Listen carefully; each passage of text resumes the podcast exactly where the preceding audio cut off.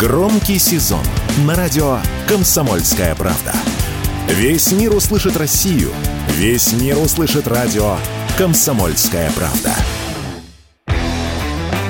Верховный суд разрешил нетрезвым россиянам просто сидеть за рулем автомобиля. Поводом для такого решения стало дело пензенского автомобилиста, на которого инспектор ГИБДД составил протокол, указав при этом, что водитель управлял машиной в пьяном виде. Мужчине выписали штраф в 30 тысяч рублей и лишили его водительских прав на год и 10 месяцев. Такое положение дел водителя не устроило, и он обратился с жалобой в вышестоящий суд, чтобы доказать, что автомобиль был припаркован и заглушен. Как объясняет автоэксперт и автоюрист Дмитрий Славнов, это обычная для подобных случаев практика.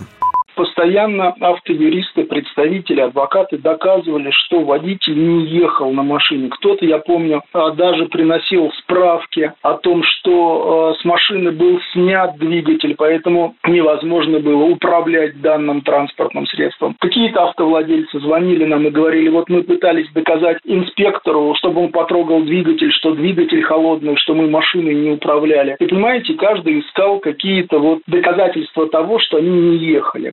Вот только в данном случае водителю удалось свою позицию доказать, и Верховный суд встал на сторону заявителя, при этом разъяснив, что сидящий в припаркованной машине человек не может считаться водителем. Квалифицировать это как управление транспортным средством неверно. Теперь же ситуация развернулась на 180 градусов, так как доказывать, что вы управляли автомобилем, а не просто отдыхали на сиденье, придется уже инспектору.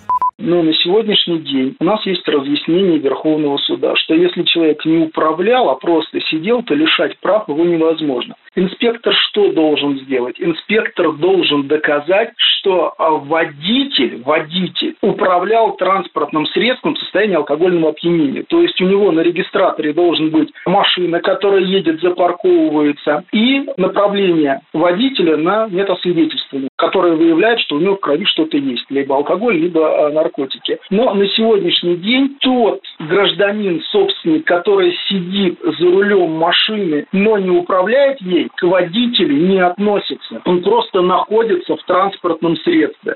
Однако есть тонкая грань. Если вы хоть чуть-чуть сдвинете автомобиль с места или попытаетесь перепарковаться, то это уже будет считаться управлением, и вас точно накажут. Так что если решите посидеть пьяным в автомобиле, то ключи лучше убрать подальше. Василий Воронин, Радио «Комсомольская правда».